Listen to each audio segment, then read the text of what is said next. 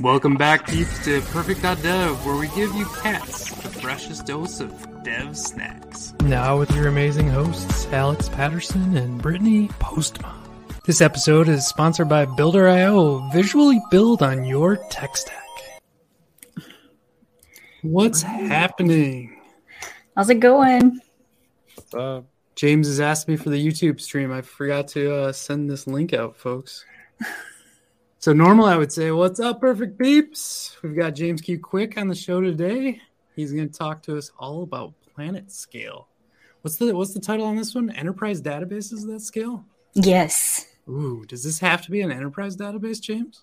Uh, no, it does not. Um, I, I was my wife just had a, a question for me, with like completely out of like developer context, just out of curiosity, if like it was only enterprise or if Planet Scale was specifically more enterprise focused, which I mean it is in terms of like all databases are because that's where the money is, right? And that's where the scale is. But um, I think the coolest part is some of our developer features that we'll get to talk talk about throughout the throughout the stream. I agree. James is one of our good friends that we've had on before. He probably doesn't need much of an introduction. Uh, we're from Compressed FM, Learn, Build, Teach, like all the things. Do you want to give yourself a little brief introduction just to let everybody know? Yeah. Well, uh, first off, I saw, um, or I was not expecting the new intro. I don't think you had all of that before. Yeah. That was pretty wicked. So We're, we're trying to on go that. more live. I got to stitch it together a little better. It looks like, Mhm. but uh, I, I got a new I- timer. I'm gonna put in. and we're, we're gonna be good. That was that was cool. Yeah, I was not expecting that. So yeah, um, my name is James uh, Q Quick. I have mentioned this a couple times recently. There's a football player that went to the NFL named James Quick. So for SEO purposes, I had to embrace the middle initial. So if you just search. James Quick, you'll find football for at least the first couple, and then if you first search James Q Quick, you'll find me. Nice. Um, but I am a staff developer advocate at Planet Scale. We'll get to talk a lot about that. And then outside of that, um, I've been doing some combination of developer, speaker, and teacher professionally for about uh, 10 years now. So I do a lot of content outside. You mentioned the Compressed FM podcast, uh, YouTube, Discord, all the things, just hanging out and being part of the developer communities. That's awesome. So last time you were on, you were actually, I, think the last time, um, you were part of Auth Zero still. You're a developer advocate over there. Um, did you take any time off before jumping into Planet You know, it's funny. I gave a um, I gave a talk about career tips, which I thought went really well for a local but now global um, group called Code Connector, uh, which I was really involved in pre-pandemic in person. But uh, it was all about career advice, and one of them um, was to negotiate. And there's other things that you can negotiate that are not just salary, and one of them is like start time. Yeah. And I had to caveat that with like I have not done that well at that myself because I wanted to take like a, a solid month off uh, between Auth0 and Planet Scale, and my uh, VP was like, "Well, we have this big launch coming up that we would love to have you start for." Um, so anyway, I started. Uh, I think it was like uh, a week and a half, almost two weeks after leaving Auth0. But then right after that, I took the entire week of Thanksgiving, and then it was like I worked a week, maybe two weeks, and then I was off for another two weeks at Christmas. So I think it still kind of worked out well, just because it was the holiday. So even though I didn't take formally a bunch of time in between, I got plenty of not working hours shortly after that. Nice. I, I have same story starting up at Builder. It's same time frame. It's like, oh, I'm going to Mhm. peace out during the holidays. Sorry. Hmm Cool. Um, so I'm kind of curious um, as far as transition goes, and it, it seems like a completely different product. Were you like prepared to jump into the database world?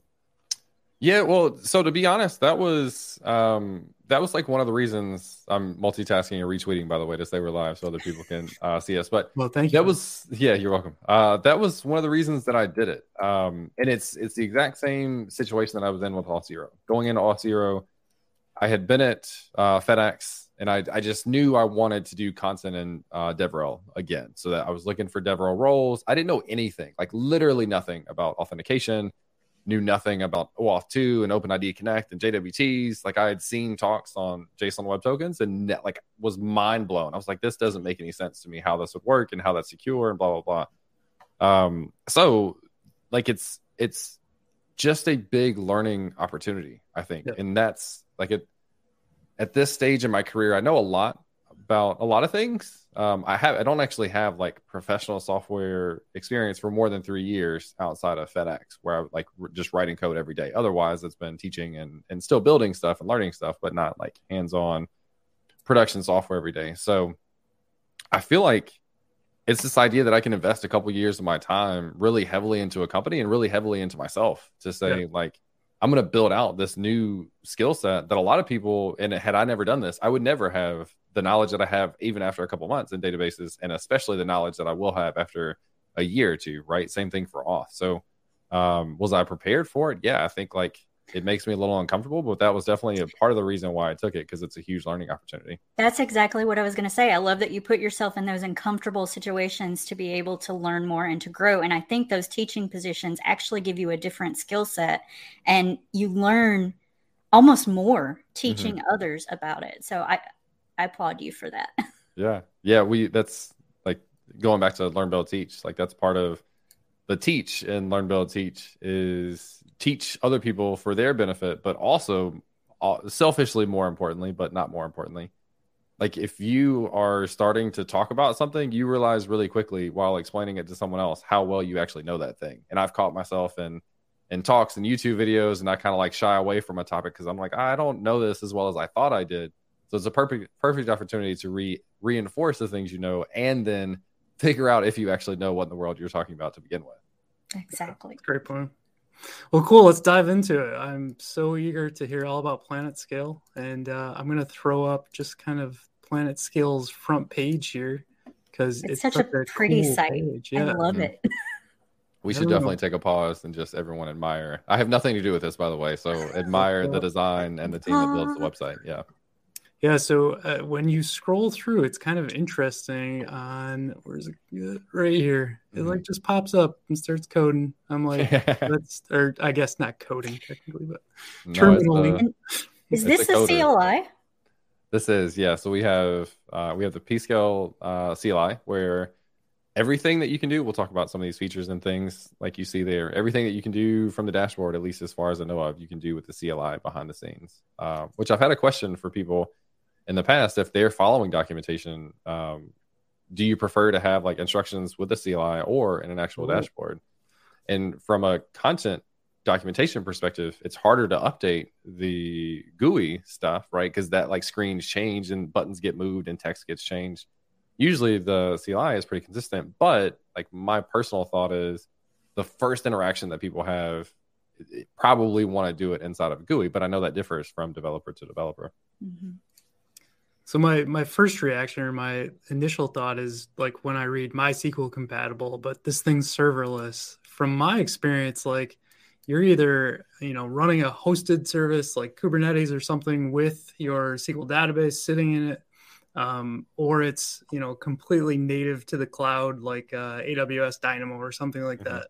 What where does this PlanetScale piece fit, or do you want to break down kind of what PlanetScale is and then get to that? Yeah, um, so the short answer, I think, is it's like a hosted managed service on top of uh, MySQL, and there's a middle layer that uh, we kind of joked about uh, before we started, which is Vitess. So Vitess is really where all the powerful features, again, that we'll talk about here in a second, that are inside of PlanetScale that are different, I think, than other um, platforms, come from the underlying layer of Vitess, which sits on top of MySQL. And to be quite honest, like my MySQL, going back to the learning opportunity stuff, I've never, I had never directly used MySQL out of like outside of you know WordPress uses it behind the yeah. scenes kind of thing. Like so, it was, it was nothing particularly interesting to me about that. Uh, but then you start to layer on Vitess, and now the features that we have and are adding and in PlanetScale. The ne- I don't have anything publicly to share, but the next couple months are going to be really exciting. Um, so keep an eye out for for new features and things.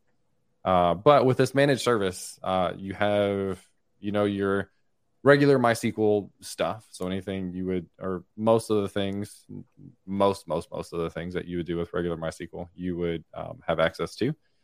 And on top of that, you get uh, really big scale. And so scaling with traditionally scaling with um, relational databases is very hard to do horizontally. So if people are familiar with this idea of scaling, like scaling vertically means I have a machine I go get a bigger machine. It's got more RAM, it's got more hard drive, it's got whatever.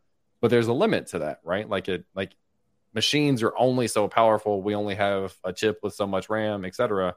So then you look at like scaling horizontally, where it's like, all right, I'm just going to kind of spread my data and shard it potentially across all of these different um, these different nodes that maybe are not as individually not the most powerful one in the world, but we can continue to build more and more and like semi get to infinite scale. So Vitess handles all of that stuff, allowing the horizontal scaling with databases and it's like powering YouTube and things like that. So the scale is like a no brainer. Like it's powered the biggest websites and databases in the world, uh, which is pretty cool.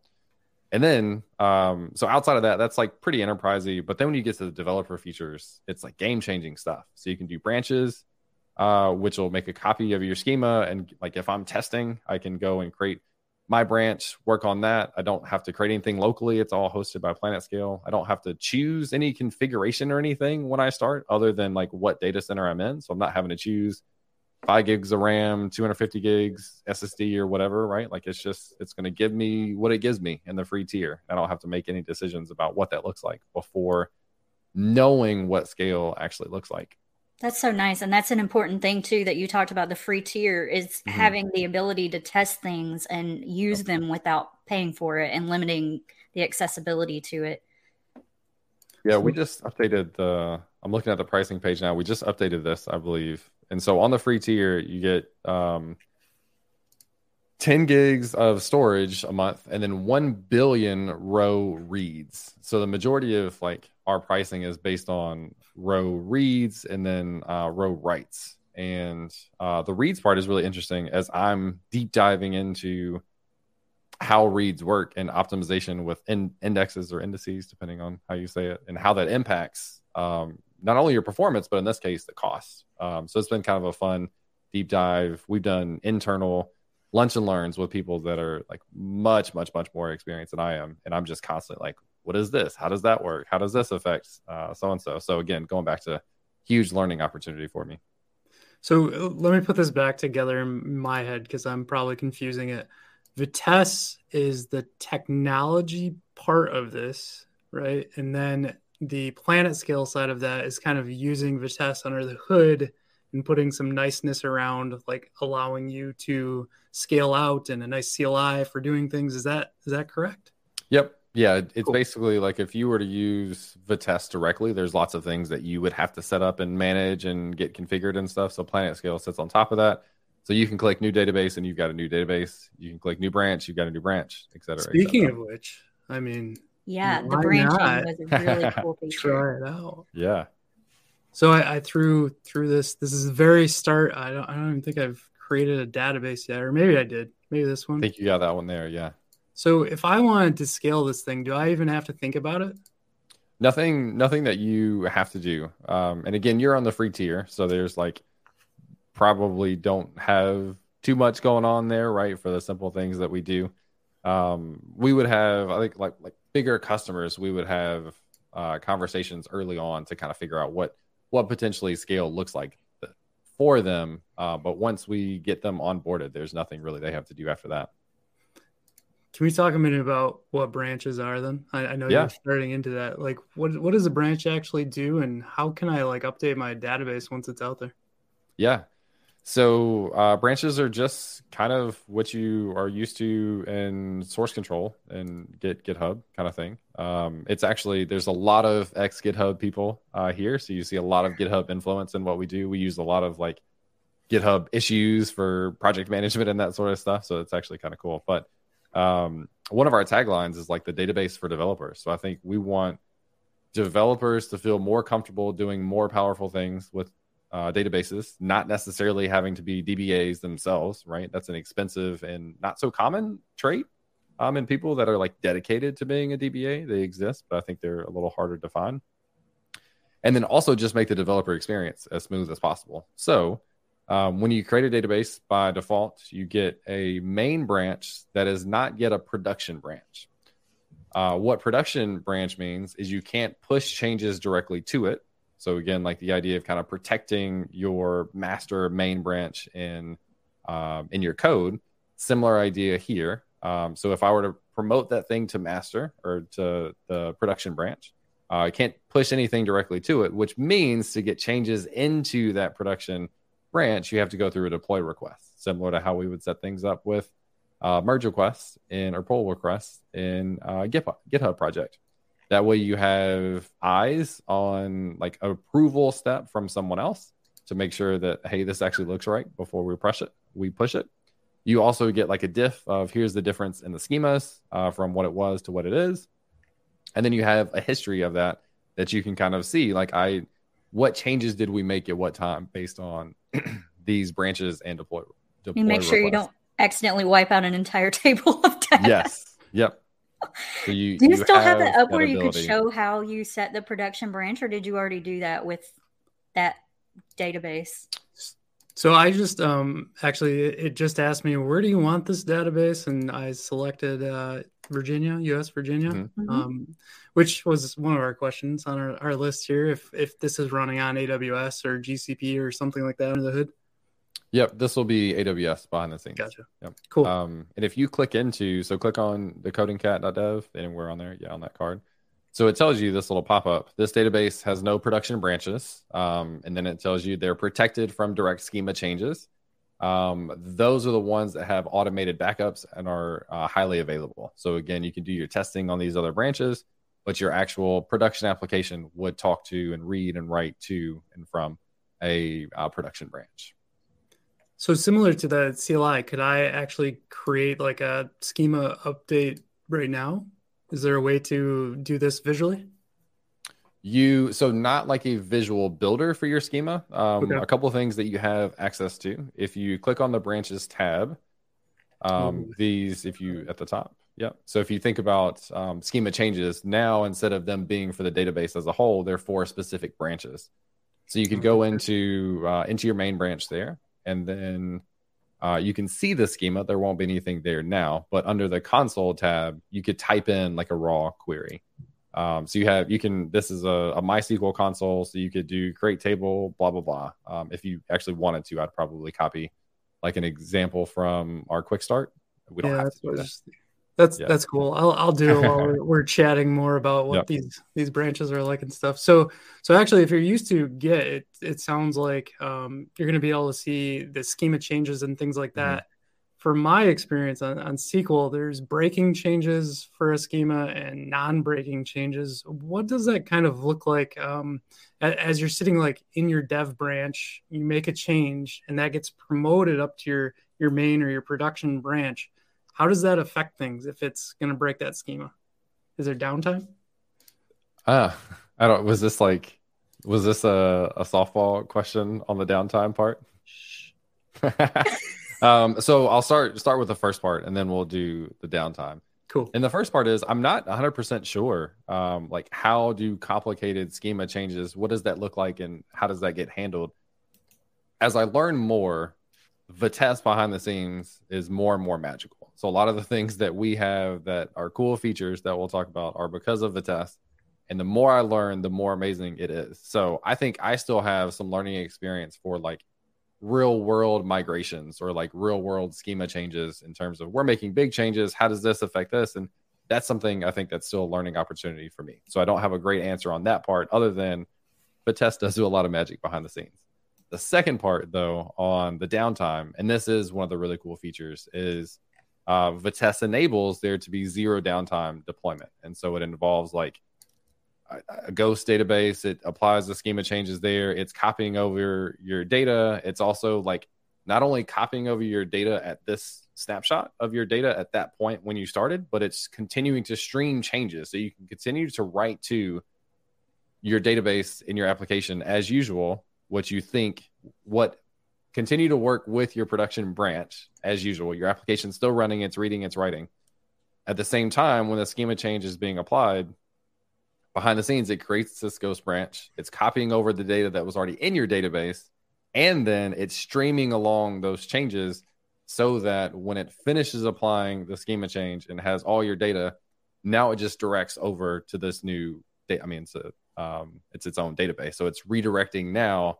It's just a switch that switches between one database to another. And that enables these zero downtime deployments and comes from Vitess. So going back to like the more I learn about Vitess, the cooler and cooler it gets. One of those things uh, that it enables is the zero downtime uh, schema migrations. It's really cool. It's it's interesting too. I always struggle with databases. I worked in SAP for years, and we switched from Oracle to SQL to oh whatever their new one is. I can't remember. Um, and it's it's crazy, like the concepts in databases. How sometimes databases do locking, sometimes they don't. When you do a schema change, how does it actually like all of the data hitting this will continue until it kind of merges mm-hmm. over. It's yep. it's phenomenal. It's, that kind of brings up a live question we had too. Are there any plans to support additional database providers in the future? Great question. Yeah. Um, so no, I think is the short answer. And the reasoning why is I think it comes down to how complex Vitess is. Like Vitess is a product that's been built over the course of I couldn't even tell 10 years at least, or I don't know exactly, but years of work has gone into Vitess. And if you look at the things that that enables and the decisions that they made with Vitess, specifically sitting on top of MySQL, to do the equivalent of that on top of something like Postgres or something else would be an extremely large task. Um, so I think our perspective is we're going to do what we do and do it really, really well. And instead of expanding into other database providers, uh, we will stick with what we're doing really well and not try to branch out too much and not do those pieces as well. That makes sense. The another part of that too that we haven't mentioned is the idea of using an ORM uh, in front of your database to interact with it. So ORM is object relational mapping or mapper, I forget, but yeah. Um, I don't know if you am I getting ahead of notes. We here? were talking about this with Prisma, so I was just mm-hmm. yeah, I just brought up that conversation that we had when yep. we did the stream. Yeah. Yep. So Prisma would be the ORM that's most common, I think, in Java, like super super popular now, specifically for JavaScript and TypeScript ecosystem. And so thinking about something like Postgres and MySQL and local MySQL versus PlanetScale, uh, we recommend, uh, or at least for a lot of the stuff that we build, the demos we do, and a lot of the stuff that we see, using Prisma to interact with PlanetScale. And so going back to your question about is there a visual builder to uh, you know creating your tables or changing your tables? No, but with Prisma, um, you get the ability to define a schema inside of a file. Um, and then running a Prisma push command will actually send those changes to um, to PlanetScale. So you have those things connected. Prisma then manages whatever you end up doing, creating tables, dropping tables, updating tables. And so you get this ecosystem of things that people are already familiar with that now integrate uh, pretty well with PlanetScale. Yeah. I'm trying to like mentally put that together in my head. So is it able to do the whole branching strategy that occurs within PlanetScale directly from it? Yeah, that's a great question. Um, so there's a little bit of overlap in what we do with branching and what Prisma does with migrations. So if you've ever done Ruby on Rails, the migration pattern is uh, pretty standard where to make a change to your model, it's kind of keeping that that record of what you were to what you changed to. It's keeping a record of that migration.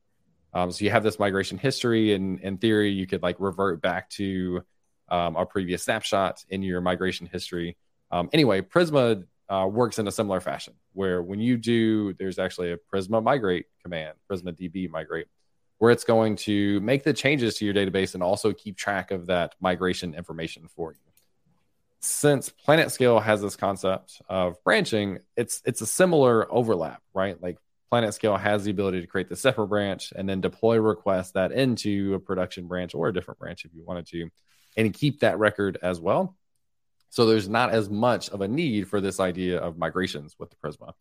So I specifically mentioned integrating with Prisma, you can run uh, Prisma PlanetScale. You can run the Prisma DB push command instead of migrate.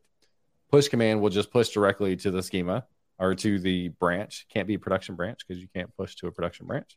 Um, whereas the migrate one would keep that migration information, which we don't need in this case because of branching.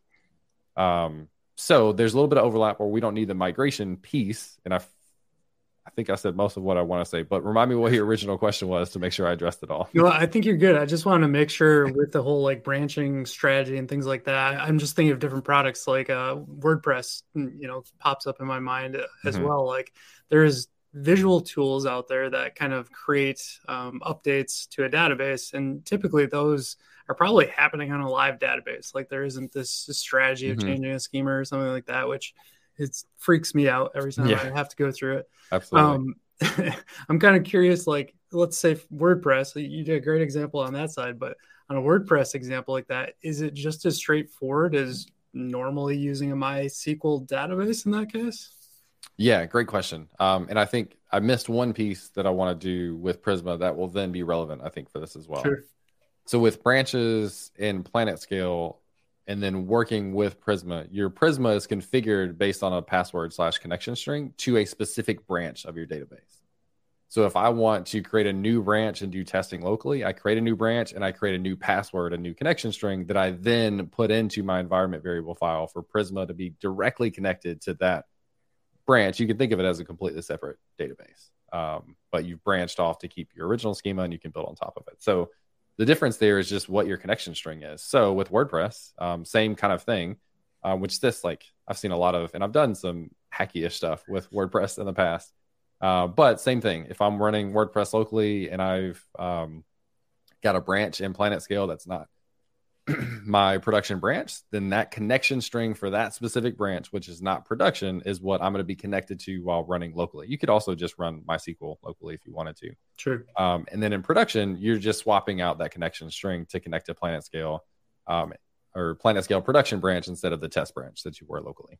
So in, in the WordPress example, if if I was out in my oh man, it's it's been a while PHP my SQL editor thing, um, if you want to add like a column in there or change a column, probably is a better example even.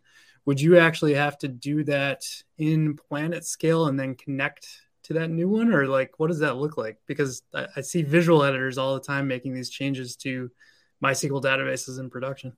Yeah. Um, so I think this would get a little out of the realm of the traditional Okay. setup because when you're running locally with WordPress, um, I the last tool I used was um, something from Fly.io, and it was like yeah, yeah, yeah. a way easier way to manage your lamp stack. Is that right?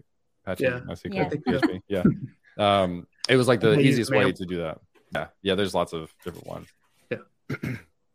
so, um, so with that, you get like the MySQL local editor. I think is kind of what you mentioned, uh, or PHP admin comes with it, right? I think it's like PHP my admin or Mhm. something like that.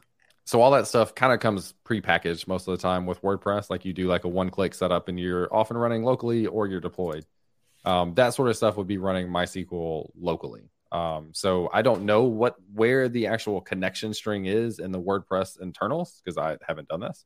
But somewhere in there, you would just switch that connection string to be um, to be Planet Scale branch instead of local MySQL. You could still use local MySQL and then in production swap it out to do your MySQL production branch.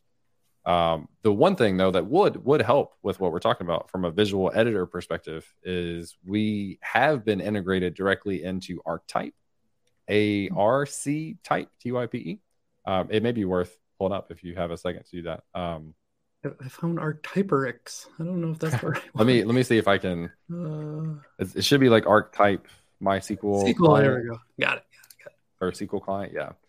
Um, so this one actually directly integrates with Planet Scale and then Planet Scale branches. So you can create branches here and have a visual editing experience for um, for your schema.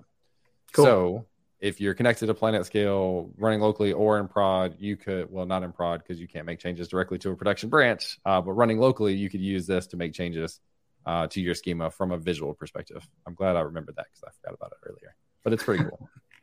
No, this is really neat. Is this where Um, like the foreign key constraints and things come in where you have to set up some of those to connect to Planet Scale? Uh, it's not related to that, but that is a great uh, topic to cover. So um, one of and I limitations is not the right word uh, because it's very intentional. Um, but one of the things that is different about using Planet Scale is that foreign key constraints, specifically not foreign keys, but foreign key constraints, are not supported. So foreign keys in a database are how we relate one table to another. So if there's like the book and author relationship, like book is going to have a primary key, its unique identifier, and it will have a foreign key that usually is the primary key of its author. So that's how we have these relationships in uh, in regular relational uh, database relational databases. Um, the constraint part comes from if I want to delete a book that has an author attached to it, I can't delete this book without deleting this author. Like those, that's one example of constraints that the database can take care of for you, either to go ahead and automatically do the deletion of the other thing or to not let you do the deletion of the first one because there would be this orphan record out there that you don't want to have and maybe you didn't know there was an orphan record so it's not going to let you delete the first thing because of the existence of the other. So those constraints are things that databases can take care of but with PlanetScale slash Vitess under the hood those constraints are not supported and i couldn't tell you the super technical details about that but that has been a very intentional decision that then helps enable some of the features that we have from a scale and developer experience perspective. That actually makes sense. I, I think I was getting them confused with like the passwords you were saying to set up mm-hmm. between mm-hmm. like Prisma and yep. PlanetScale. Cool. I'm I'm just like thinking back through all my databases, and now that I've been like doing so much more kind of front end work and things like that, I've I've converted over to like I use Firestore because it's easy to set up and like mm-hmm. uh, other like tools like that. Um, and one thing that pops out in mind is Supabase is kind of mm-hmm. floating around out there, and uh, we got the question about Postgres and things like that. Um, I'm kind of curious if like maybe the next evolution of PlanetScale is making that connection easier to get to, or is there a, a suggested way? I know we, we talked about Plasmic a little bit, but is there kind of like an easier way to get from me being a, a dumb front end developer get a database up and like off to the races with an API? I don't know. Yeah. I thought it was easy.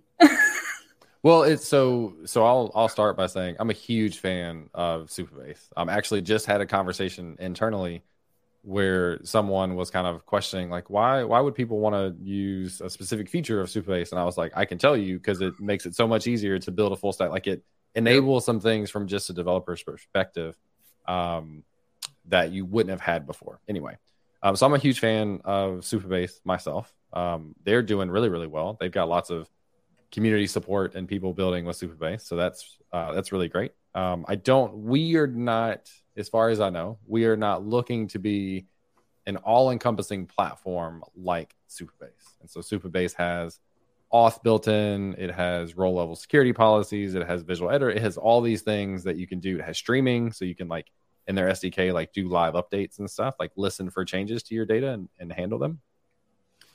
So that's that's not, from my understanding, our goal. Um, cool. If you think about the use case for just databases, there's plenty of use cases where it's like I don't need all those other things. I just need a database and I want to work with it in the context of my application that already exists or the tool set or the stack that we already know that we want to build with. And so there's plenty of use cases to not need those features in Supabase that again can be really cool, especially when you're just getting started to build an app because it makes it like from scratch, build it really fast. But that's not a, a necessary thing, especially for bigger development teams, established products that are doing migrations, or bigger products that are starting from scratch that again already have things in place that they know and love and use and skill sets that they have. Um, but I don't have anything specific, and I'm in like a weird limbo. Like the next couple of months, legitimately is super exciting for me in terms of things that I've heard we're working on, things that we will start to announce. That is not a direct. Don't infer anything based on that. That's not a direct correlation to a comparison with Supabase. So don't guess at any features. Sure. Um, but there's exciting stuff coming in the next couple of months that I think will continue to drive developer experience first and foremost, and then also onboarding and in feature set things that people would get out of it maybe that's a good question too like what types of applications would we want to use something like PlanetScale over something like Supabase like where's that divide at yeah i think i mean there's there's probably not a whole lot to be quite honest um i think it it's probably more relevant for what's the background that you already have? Like, do you do you need stuff with Supabase that like those features that we talked about? Do you need those? If not, it's like you can just use it for Postgres database, which is what it is behind the scenes. That's a that's a valid option as well. The other thing I think is Vitess has been around for years now. Supabase, as awesome as it as it is, and I rave about Supabase all the time, is a newer product, right? It's built on top of MySQL, so uh, or excuse me, that's not true. It's built on top of Postgres. Let's get get that straight. Um, it's built on top of Postgres, which people love. That's been around for a while. But Supabase itself is relatively newer and it's younger. Um, so people, enterprise companies are probably not looking for um, Supabase because of that at this point. Now, I'm sure they have plenty of customers that are doing really good stuff. But the traditional perspective, I think, is an enterprise company would not be looking for something that's that new. Um, so the I think one of the benefits we have is we can say this is we've got a wrapper that we built on top of Vitess, but Vitess, the stuff that powers all the stuff that we do, has been around for years on top of MySQL having been around for even more years. So I think that's one of the big advantages there. The other part, uh, and this is not necessarily tied to like application specific, um, but it's more around the application itself. Um, I think the developer experience stuff is really, really cool. The branching stuff is something that, you know, as people hear about PlanetScale, that's one of the things I think that sticks, especially for bigger companies as well to have those gateways to making changes to their data. Like one of the huge things for us that FedEx, older culture from a technical perspective, was we have to have, I don't even remember the word, but something change documentation for everything we do. Every database change has to be this big document, it has to be approved by VP. And then it was literally like the developer who knew about the database making the change because our DBA interaction was not that good to be quite, yep. or they weren't available. Um, now you kind of got some of that stuff built in. You have a pipeline that you have to go through. Also, I haven't talked about this. Like you can tie all that stuff into DevOps. So if you create a, a dev, if you if you push to a branch in GitHub Actions, like go ahead and spin up a new branch in PlanetScale, seed it with some data, run your unit test and your integration test, and then drop that branch when you're done. Like that stuff is super super cool. And thinking about the future of where we already are with DevOps and automation and where we can go to incorporate the database from that level is like game changing stuff. That's that's the kind of stuff that I think is like really nerdy, but also like really really cool at the same time. Yeah, you you hit exactly where I wanted to head next because my my head's kind of rattling around with the uh, the, the mug back here, develop preview ship on the mm-hmm. Vercel side, and I'm kind of thinking like one of the biggest problems when we deal with databases today is someone arguing like we don't have real data from production right now. Mm-hmm. it'd be amazing like when you go through that develop preview ship if part of your your workflow actually takes that branch, pulls it down, you connect to that, and then like you're previewing that updated data as you're pushing fixes or whatever. So that's what gets me kind of excited if I mm-hmm. if I'm understanding the technology perfectly. Yeah, there's one caveat to clarify for now is database branching is schema only, so it'll copy over your schema but not your data. Um, oh, I must have um, misread that. I, th- I thought the full production piece would come. Got it. Cool. For now, is uh is just the schema. Uh, but then like you could have part of that be like go ahead and seed your database with yeah. testing data that you can use, and you probably want to do that anyway for automated tests because you want to know for every you want to know exactly what the state of your data and your application is for when you do your test to make sure same inputs get the same outputs kind of thing. If you were like visually testing or a different kind of test uh, where you didn't necessarily need to 100% know the controlled inputs, branching off of production data or something, have to be careful with that too because of PI and all like all those different things. Yeah. So that's not something that I would say should be done very often, depending on the data set. Um, but I think for the automated testing stuff, you probably want a super, super controlled feed of data that you know what it looks like so that you can do your um, your test. Make sure all the ins and outs are the same. I have to go on a tangent here because uh, when, I was, when I was working in the SAP realm, we, we had databases that had similar data or QA data or whatever. And we kept running into this bug and it drove us crazy on mm-hmm. performance side it was because we had a table that had filled up to like 25 million rows or some absurd number, and we were doing like counts against it, and the performance just was horrible. And we never even thought to put all of that data kind of down in one of our our dev mm-hmm. databases. So it yeah. is important to figure those things out too. Absolutely, and the flip side of that is um, we would do some of that with FedEx for like load testing, and it was not super automated. Like we were having to manually copy in data and stuff, but we would take like two times or three times or four times the amount of production data for a night. So I worked in sorting stuff. So if a package went through um, FedEx at the hub, there's in the the sorter sorting stuff that we worked on. There's 750,000 packages that go through the sorter in about four hours or something like that. Like those are kind of rough numbers, but each each time that that package gets scanned on these automated belts, it has to know from here I need to get pushed off to this other belt. So you're having to make a snap decision within like milliseconds. Where does this thing go? And so you have records, multiple rec- like multiple scan records and event records for each one of those packages, seven hundred fifty thousand a night and a million up during peak season um, in production for night. So what we would do is we like could potentially double that, right? Like, can we uh, think, assuming that peak is never going to be quite two times what we have now, it'll be 1.5 maybe. That'll be high. Um, let's go ahead and run this stuff in our dev servers um, or QA servers or whatever with two times the data. And then if you can handle that, you can feel better about being able to handle the load in production. Yeah, that's a great point. Uh, I, I my timer didn't go off, so I've got to take a quick break to uh, hit our advertisement for Builder.io, and then we'll be back with picks.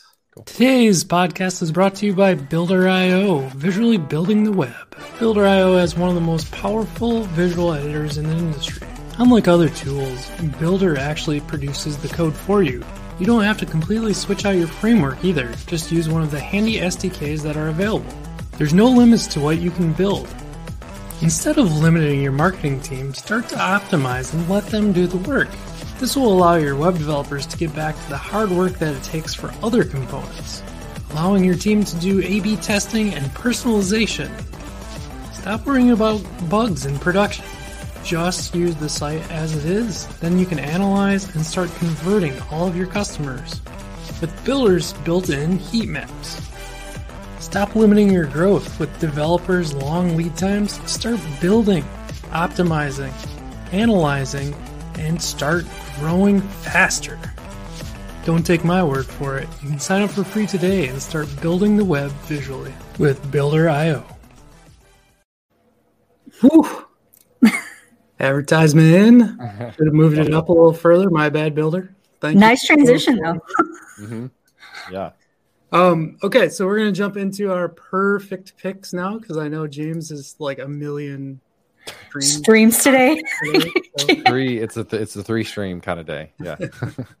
cool. Uh, I'm gonna throw you uh, on the fire and let you go first here. Okay, so I'm doing my pick. Cool, you got the link up. So I do a lot of uh, a lot of content, and I have uh, you know for my setup for like video content um, or tutorial stuff, I have my Shure SM7B, which is like one of the top line mics, and it works great. But my problem was if I was doing anything mobile, I was kind of struggling to get good audio, especially if there's like the AC or the heater is running in the background or whatever. Um, so anyway, I did a bunch of research and Rode is like the brand that most people go to. Um, and then I saw uh, this one that you got on here, the Sennheiser MKE 400. Um, this is on a tripod and a whole thing, so I can plug my phone into that. Uh, but this one, basically, from all the reviews that I saw, like was as good as the top of the line equivalent Rode mic, and then had a couple of other really cool features like the battery. Like this won't turn on unless it's plugged into a phone or camera. Even if you plug it into the camera, it's not going to turn on if the camera's not on itself. So That's the cool. mic doesn't turn on wastefully. Um, it has Hmm. batteries, which I actually prefer um, because if it dies, I can swap out batteries immediately versus making it Having to charge. wait to charge. Yep. Um, it has built-in like windscreen stuff, so you don't have to put on like a windsock if you're outside because the mic is actually inside of this thing itself. This is not the mic; it's inside of there. Yeah, there you go. Um, but there is a windsock that you can carry with it, and um, it came with like cables to support hooking up to. Like this cable is specifically for iPhone. It's the TRS3 or whatever. It's the thing that has like three rings on it Uh, and they also have the regular one with two rings that is um I should have probably zoomed in. Sorry. oh it's all good um that's for the uh for your cameras anyway super versatile it's super small uh let's see if i can get the autofocus on here there we go There. yeah i have to So like find nice. enough. um so yeah it's worked out really well the quality i think is pretty good it's lightweight uh we talked about this before Um, I haven't really taken it with me, but I will take it with me on trips because it's small um, and easy to hook up to uh, to my phone. Very Yeah. cool. Great I think I just remembered you talking about it on compressed, and you Mhm. were maybe talking about taking it on future Yeah. trips. Yeah, I'm looking. I want to do this whole like. I feel like shouldn't be man on the street interviews, although I say that just because it's what people have heard of man or woman on the street interviews, or people on the street interviews. But um, just the the thing of like walking up to random people and asking them a question, especially at a conference. Like as a developer, tell me something fun about yourself that's not developer related. Tell me about your worst moment as a developer. Like I feel like that would be really cool. That Interaction. would That would be be cool. interesting. Yeah, or you I'm could do your forward to doing TikTok videos just like pop up in the Mhm. street. Yeah, uh, I'm that's gonna yeah, follow you around. I'll do the camera work. Mhm. Let me know when we're doing it. absolutely. I've got conferences coming up, so if you want to tag along, please do. Sounds great. Uh, Brittany, your pick is up next. Nice. Yes. So inventing Anna was really intriguing. And the fact that it's based on a true story. So you're kind of following along, not quite in real time. I think it was a couple of years ago, but it's just absolutely bonkers crazy. And I highly suggest that you watch it after you get over the fact that her accent is really, really strange. it is very weird, but Seeing, it was a really good show. seeing her transformation from uh, Ozark to this is just it's mind blowing. She's got to be an amazing actress because She that's absolutely- like completely different genres. cool. I like this. I'll have to. I'll have to check that out.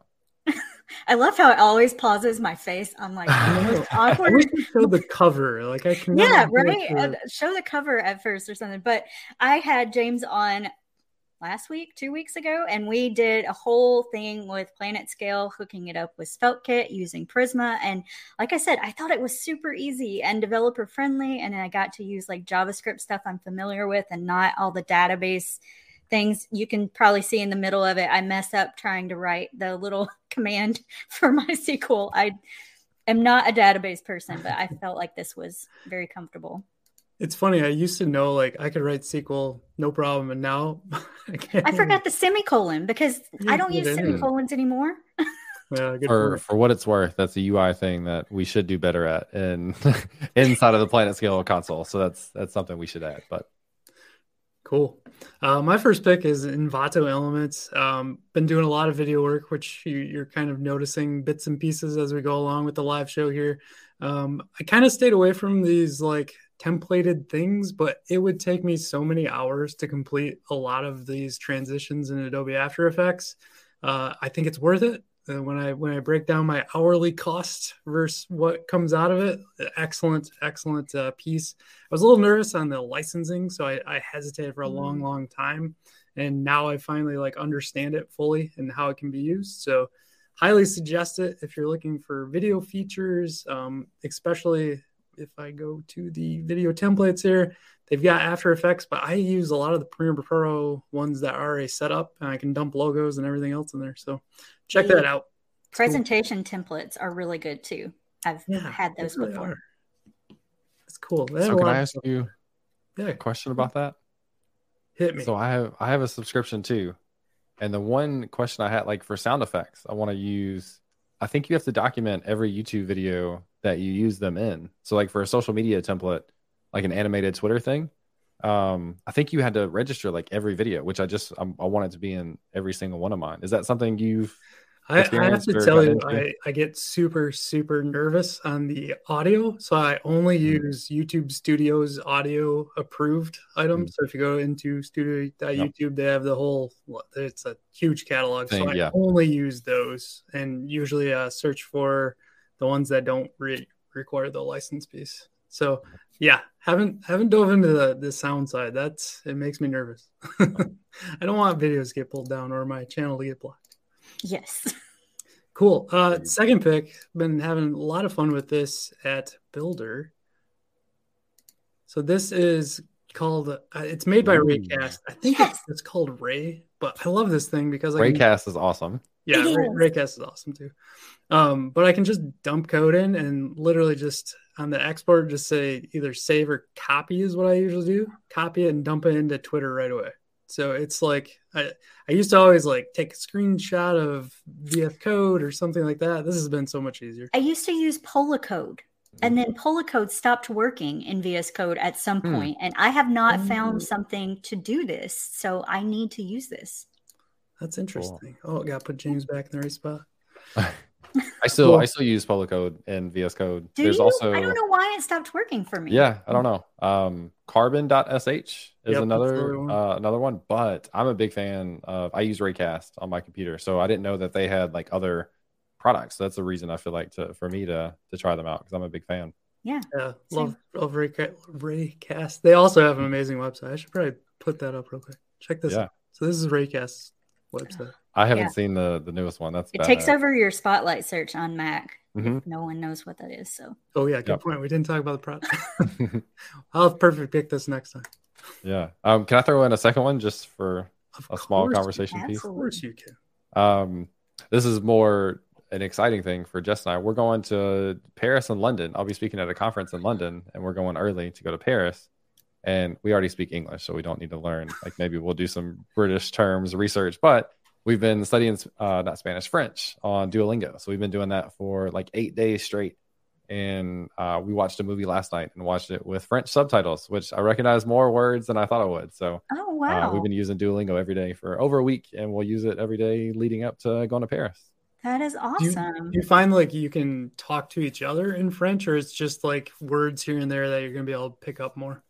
It's definitely more going to be us picking up stuff. Cool. Um, but we'll, I think that's something that we need to do more with each other because that's like the thing we don't quite have is that like immersive experience, Yeah. um, which is how I learned Spanish was just being around it almost Yeah. every day for years at a time. That's cool. That conversational piece adds so Mhm. much more to language. Like Yep. learning it in a s- classroom type setting is Different. just so different. Yep. Yeah, my agreed. my s- my son's goes to Spanish immersion, so he's full time Spanish. Oh, he's cool. starting to transition out as they go to high school, but it's really interesting. My wife like learned Spanish back in the day, but hasn't used it. And listening Mm-hmm. to them talk, and then you know, like going to Italy, Spanish is so similar, so she was able to kind of get us around. But yeah. there's other countries we're like a little more nervous about uh, traveling into, so this Mm-hmm. would be a good one, good tool to get into.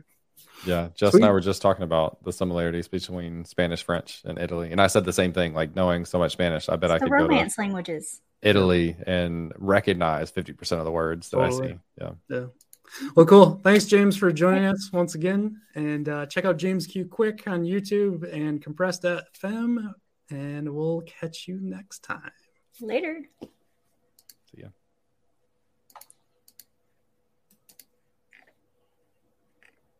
It's not playing. Still not playing. We can say hello and just talk over it, but this is supposed to have outro. Hi, everyone. All right.